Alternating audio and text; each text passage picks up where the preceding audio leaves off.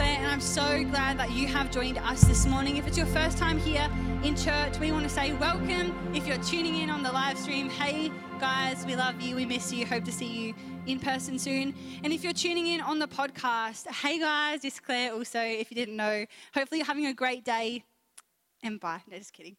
Um, but in all seriousness, we are so glad that you are here this morning. Um, and I hope you enjoy it. That was awesome praise and worship. That was so fun. Thank you team for that. So, if you haven't noticed, Pastor Rob is actually away at the moment, which is sad for us, but great for him. He's in Halls Creek being a guest speaker at an Aboriginal convention. And Pastor Josh is also away at Revival City Church in Mount Barker, which is great that we can release our, um, our pastors and leaders to be a blessing to other churches around Australia. Isn't that just awesome? Yep, that, that's awesome. That's awesome. Anyway, this morning, before we get into the word, I just want to pray. So I encourage you to bow your heads. I'm just going to pray that God is going to speak to us in a powerful way. So, Lord, we just thank you for your word. We thank you for who you are. We thank you that we get to wake up and come to church and be in your presence and learn more about you. So, God, I pray over this time that we get to share this morning of diving into your word. And I thank you, God, that you want to speak to us. You want to um, teach us something new. And we all said, Amen. Beautiful. So, if you're taking notes this morning, the title of my message is Keep On. And also, actually, before I jump in, I'm just going to tell you if you have the church app, you can find all the notes and all, all the scriptures um, on there, so you can make use of that if you want to. So, I'm not sure if you've realized what day it is. Can anyone tell me? New Year's Eve. Woohoo!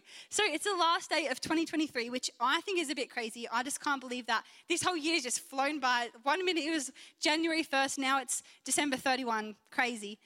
I think that's crazy anyway. But something I've noticed about this time of year that people always ask are things like, What are your New Year's resolutions? What goals have you set for the new year? And while those aren't bad questions, and it's really good to have goals and to set challenges for yourself to help you grow, I always hear the same response. Oh, I want to go to the gym five times a week. Or, or oh, I'm going to try to eat healthy this year. Or I don't want to consume any sugar. Or I want to save all this money.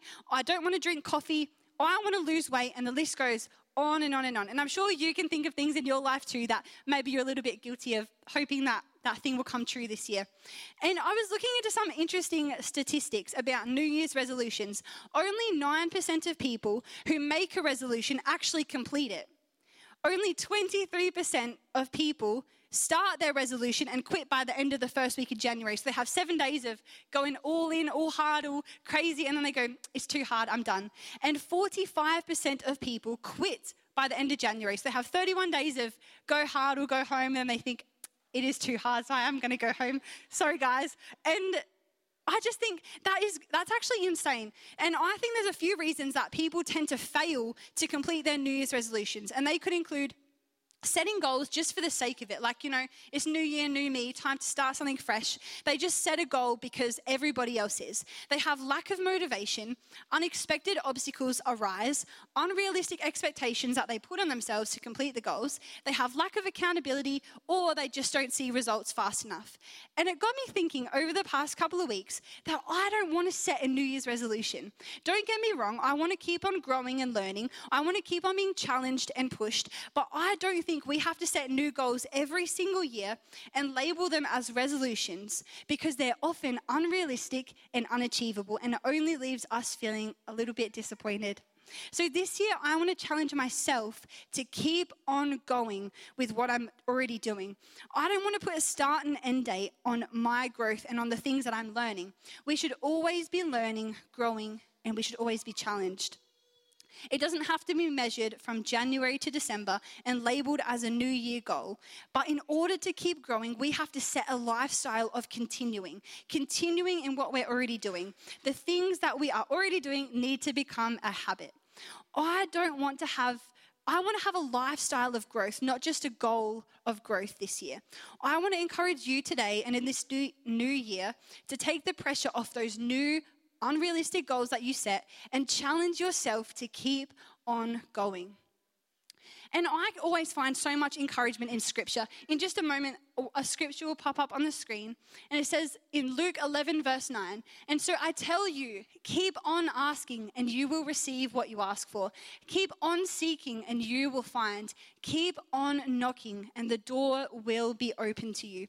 It doesn't say, just ask once, just seek once, just knock once, because you probably won't see the results after just one time. I'm just, I'm just giving you some truth this morning. You probably won't.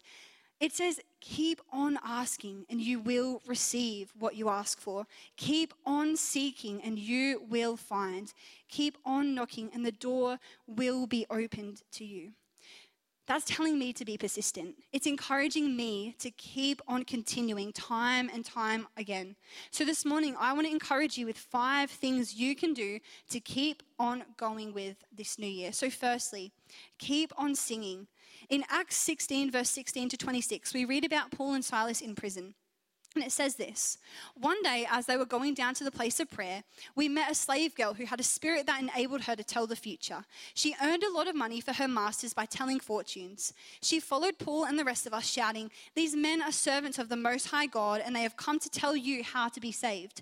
This went on day after day until Paul got so exasperated that he turned to her and said to the demon within her, I command you in the name of Jesus to come out of her. And instantly left. Her master's hopes of wealth were now shattered. So they grabbed Paul and Silas, dragged them before authorities at the marketplace. The whole city is in uproar because of these Jews, they shouted. They're teaching customs that are illegal for us Romans to practice. A mob quickly formed against Paul and Silas, and the city officials ordered them to be stripped and beaten with wooden rods. They were severely beaten and thrown into prison. The jailer was ordered to make sure they did not escape. So the jailer put them in the inner dungeon, clamped their feet in stocks. Around midnight, Paul and Silas were praying and singing hymns to God, and the other prisoners were listening. Suddenly, there was a massive earthquake, and um, and the prison was shaken to its foundations. All the doors immediately flew open, and the chains of every prisoner fell off. Paul and Silas teach us to keep on singing. They teach us to keep on praising, to keep on worshiping. It doesn't say that Paul and Silas sang one song like, God, you're so good, one time, and then just was thinking, I'm just going to wait until something happens now you know, I'm just going to sit down and relax because I've already sang one song, God, you're so good to me. You're so good to me. Awesome. No, they kept on singing. They didn't let their situation change their response, and they did not complain. Still, Paul and Silas kept on singing. They kept on praising and they kept on worshiping, knowing that God is far greater than their situation. They didn't just say, Should we just give up now? We've already sang one song.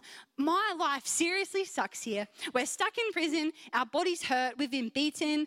We might never leave. Let's just sit here in our sorrow and complain. There's nothing else we could do. Well, that sounds a little bit like what I would say, actually. I am not the only one, I'm sure, but maybe I am. I'm a little bit guilty of this. I'm guilty of complaining. That's it's just it's in my nature. My life is so hard. I'm just so tired. And the list goes on and on and on. My human nature is to complain. But Paul and Silas, while they were beaten and in prison, they didn't complain. And I complain about being tired. Like that's just that's a that's a reality check for me because it would be far easier to sit there in sorrow. It would be much easier to complain and do nothing. But Paul and Silas teach us to keep on singing. Their attitude was different because they chose to sing. They chose to worship God. And even, even while they were the only ones in prison doing that, even while nobody else was lifting their hands, even while nobody else was praising God, they still did. And that's an encouragement for me that it doesn't matter if nobody else is. I need to lift my hands to God because I know He's far greater than anything that I ever go through. I need to keep on praising God because He is so much greater than anything I'm going to go through. I need to keep on worshiping even when nobody else is. And I want to ask you today will you keep on singing when times get tough, when the unexpected arises, when life is just hard? when it just doesn't go to plan, when you're hurting or when you get discouraged, will you keep on singing? Because Paul and Silas experienced victory. They broke barriers, they experienced freedom, and they saw miracles because of their worship. I wonder what you could experience today if you choose to keep on singing. And I love uh, in the scripture following that, in Acts 16, verse 27, it says, The jailer woke up to see the prison doors wide open. He assumed the prisoners had escaped, so he drew his sword to kill himself. But Paul shouted to him, Stop, don't kill yourself, we are all here. The jailer called for the lights and ran to the dungeon and fell down trembling before Paul and Silas. Then he brought them out and asked them, Sirs, what must I do to be saved? Paul and Silas's attitude, their response, their decision to keep on singing not only caused the physical walls of their prison to come tumbling down, but it also prompted a salvation. Like, how awesome is that? So, let me tell you this morning your singing brings victory, your singing breaks barriers, your praise brings freedom, your praise releases miracles, and your praise makes the enemy lose power. So, be encouraged by Paul and Silas to keep on singing, keep on praising God because it changes things not only in your life, but in the lives of others too. So, number two, keep on telling people. Keep on telling people because salvation is for everyone. Romans 10, verse 14 says this But how can they call on him to save them unless they believe in him? And how can they believe in him unless they've heard about him? And how can they hear about him unless someone tells them? I love that. Unless they heard I mean, they wouldn't be able to hear unless someone tells them. And that's, that's encouraging. Maybe you've never told someone about God. Maybe you don't know how to tell someone, or you're thinking, Claire, why, why should I have to? It's not, it's not my responsibility. And while there is no step by step guide on how to tell people, the how and when is completely up to you, but the why is the same regardless. And that is because people need to hear about God. And I'm sure you know people in your world that don't know God. Maybe your family or your friends aren't saved. And that for me is enough to encourage and prompt something in my heart to tell them about God. It encourages me to share with others what Jesus has done in my life and how he's changed me completely. If we experience freedom and salvation for ourselves, we should be talking about it. We should be telling people because it's the best thing we could do. And I know from my own experience of salvation and coming to know God, it was all because someone told me. And then they invited me and then discipled me. And maybe that's a good formula for you to write down. Go and tell someone, go and invite someone, and go and make disciples. And the journey is different for every person in this room. How you came to know God is your own personal story. But unless you had heard or been told about God, you would never have had the opportunity to experience or know Him. So it's our responsibility to share the good news. It's our responsibility to tell others because when we know the truth, it's our job to share it. Matthew 28, verse 19 says, Go and make disciples. And that is a goal of our church to see disciples made, to see discipleship among our people. And maybe that word for you sounds like a little bit intimidating, but really it's just meaning going on the journey, walking alongside, teaching, loving, and being with people. Before you get to the step of discipling, first you have to go and tell and you have to go and invite. And the encouraging thing for me is that telling someone about Jesus is actually loving them. The greatest thing you can do is tell someone because when we know that Jesus brings us peace, joy, love, meaning, and purpose. He brings forgiveness, freedom, and eternal life. That is life changing. That's changed our life. Otherwise, we probably wouldn't be here today if we didn't experience God's goodness and the love that Jesus gave to us. And I want others to experience those good things in their life too, because it can change someone's life when you share. So I encourage you, keep on sharing. The greatest thing about Jesus, it's not always about what we say, it's about what we do. And about two weeks ago, I had the privilege of joining Pastor Pauline and Erica delivering some Christmas gifts from the toy drive and some hampers to families in our community. And it really reminded me that in those times, we are sharing Jesus, we are loving our community. And it makes you a little bit emotional, like going up to their door and surprising them with a, a lovely food hamper and a gift for their child because we're, we're loving people. That's what Jesus would do, and that's what we get to do as well. We do it because we love people. We do it because we want to share the good news of who Jesus is and because we see a need. And even though we didn't go up and knock on the door and say, Hey, have you heard about Jesus before? Hey, let me tell you about him. We didn't do that. Instead, we showed. We showed who Jesus is through what we get to do. And that is powerful to change lives too. So I want to challenge you to keep on loving our community. I want to keep on loving people this year. I want to keep on being generous. I want to keep on telling and showing people Jesus because now it's planting the seeds for them to see the fruit in the future. So I encourage you to pray for opportunities to share and show Jesus. Pray that the Holy Spirit will give you wisdom.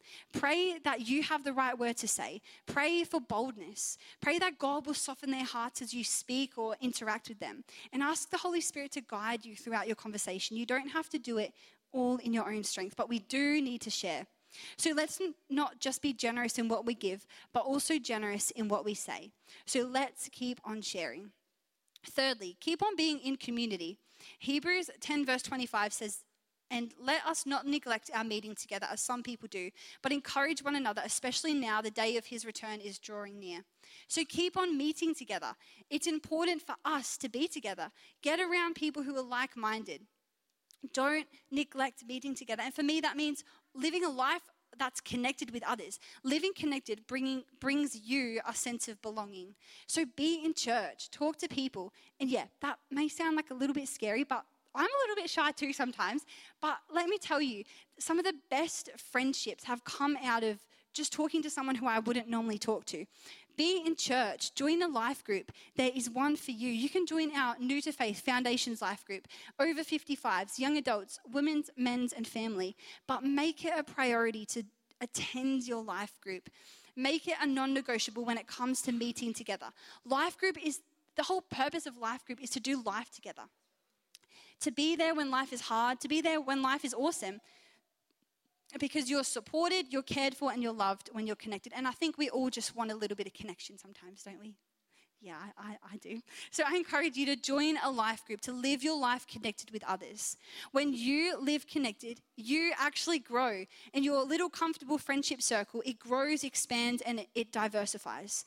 And people will always have excuses like, oh, I just want to watch church online today. Oh, I don't really want to make any new friends. Oh, I don't want to connect with others. Oh, I don't want to do life with others. Oh, I don't want to be around people. But I don't don't be that person who's just so content with your life right now because then you won't grow and you will just stay the same forever, which is pretty sad. So, live your life connected with others because it empowers and inspires. It encourages growth. It challenges your way of thinking. You get to share advice, share advice and life experiences. You're exposed to new ideas and ways of thinking. You're supported and you get a sense of belonging. You grow, learn, and dream together. You pray together. You meet new people, network, and the most important thing, you do life together. So, community isn't just important for us as believers, but being a part of a community is essential for us to experience the sense of belonging. We feel supported and we can feel like we can relate to other people who are like minded. Community makes us feel as though we're a part of something greater than ourselves. So, keep on being in community, keep on living with one another. My fourth point this morning is keep on seeking God. Choose to spend time with Him daily. How, but you may be thinking, how, Claire, uh, how do I seek God? Simple. Keep on reading your Bible. Let the word of God speak to you and transform you. Hebrews 4, verse 12 says, For the word of God is alive and powerful. It's sharper than the sharpest two edged sword, cutting between soul and spirit, between joint and marrow. It exposes our innermost thoughts and desires. The Bible is one of the most influential books in human history. It's powerful and it's alive. And the Bible isn't just to be kept on your little bedside table to look like look at the cover, cool, it looks so awesome. That, that's that's a bit that's a bit bad. Sorry guys. We have to study, we have to open it and read it. We have to understand that God wants to speak directly to us through his word. 2 Timothy 3 verse 16 says, "All scripture is inspired by God and it's useful to teach us what is true and to make us realize what is wrong in our lives. It corrects us when we're wrong and teaches us to do what is right." The Bible teaches us, inspires us, equips us, encourages us, guides us and corrects us. And the Bible is filled with truth, wisdom, advice, lessons, and principles for us to live an effective, meaningful, and purposeful life. The Bible is one way we get to know God, and the more we understand, study, and read the Bible, the more we know who God is. We discover the truth of His character, His nature, His love, His favor, and so much more. The Bible shows and reminds us of the incredible things God has done and encourages us with what He will do in the future. When we grow in our relationship with God, is when we spend time with him in his presence and in the word. God wants to have relationship with you. He desires for you to know him. So keep on seeking after him. no matter how hard your life is, no matter what you're experiencing, despite what you've already been through, God still wants to speak to you. So don't just read your Bible to tick a little box or to cross it off your to do list, but make it a habit to spend time in the Word because the Bible transforms not only our life, but the world around us. The Bible doesn't only impact me, it impacts the world that I live in. The Bible teaches me how to forgive others, how to love others, how to be generous. The Bible helps me understand wisdom, helps me to encourage people. How it teaches me how to live my life effectively, and it teaches me how to point people to Jesus. So keep on seeking God by being in his word. Next, keep on seeking God in prayer. Prayer isn't just something that we do, it's not just a meeting that we come to, but we believe that prayer is powerful and it should be an integral part of our life as believers. And I want to encourage you today and every day to keep on praying. And sometimes I hear, oh, I prayed one time when my life was a mess and nothing happened and nothing changed. And or, or I just only pray when times are tough because like that's only when I need God, when life is really hard. But we shouldn't be only praying when life is tough. We pray when life is good. We pray when life is hard. It says in Philippians 4, verse 6 Don't worry about anything, but pray about everything. Tell God what you need and thank Him for all He has done. Then you experience God's peace, which ex- exceeds anything we can understand. His peace will guard your heart and mind as you live in Jesus. God, tell God what you need and thank Him for all He has done. It's that simple. There's no need for us to overcomplicate it. It says, then you will experience God's peace, which is far greater than anything we could ever understand. God wants you to talk to Him, He wants you to spend time with Him, and He wants us to listen to Him. So keep on seeking Him in prayer and wait for Him to respond. And I saw a, a quote a couple months ago, and it, it just it's just encouraged me um, over the last little while. It says, "Prayer changes things, mainly you. So it doesn't just change the world I live in, it changes me from the inside as well. Prayer changes and transforms my life because it's so powerful. And I want to encourage you. It, let it transform your life. You let God do the work in your life. And Jesus even sought after God. If he spent time in prayer, speaking and listening, it's so important for us. Luke 5, verse 16 says, Jesus often withdrew to the wilderness for prayer. It doesn't say just once or twice he, you know, maybe went out to pray alone. It says often. And that tells me I need to be praying often as well. Not when life is just easy, not when life is just hard, but all the time. I need to keep on praying. So keep on being in the Word, keep on praying. When life is good, when life is hard, Keep on seeking after him. James 4, verse 8 says, Draw near to God and he will draw near to you. So don't be discouraged or disappointed if nothing changes straight away, because more than likely it probably won't. But keep on seeking after him and let that transform your life. My final point this morning, and I'll invite the musicians up, is keep on going to Jesus. And you might be thinking, Claire, I do. I come to church every Sunday. Like I go to my life group once a fortnight. You know, I, I serve in church on a Sunday. That is great and keep doing that. But I need to keep coming back to Jesus every single day, not just on Sunday, not just at my life group. I need to be in his presence daily. I want to spend time with Him. Not just one or two moments that changed my life, but I have to keep on coming back to Jesus. And I just want to share a couple of um, moments in Scripture where Jesus, where people came to Jesus and He changed their life. So, firstly, Matthew 9, verse 20 to 22 says, Just just then, a woman who suffered for 12 years with constant bleeding came up behind him. She touched the fringe of his robe, for she thought, If only I can touch his robe, I will be healed. Jesus turned around, and when he saw her, he said, Daughter, be encouraged, your faith has made you well. And the woman was healed in that moment. In one moment, her life was completely changed and she was healed. Mark 1, verse 40 to 42 says, A man with leprosy came and knelt in front of Jesus, begging to be healed. If you're willing, you can heal me and make me clean, he said. Moved with compassion, Jesus reached out and touched him. I am willing, he said, be healed. And instantly the leprosy disappeared and the man was healed. From just one moment with Jesus, a man with leprosy was healed forever.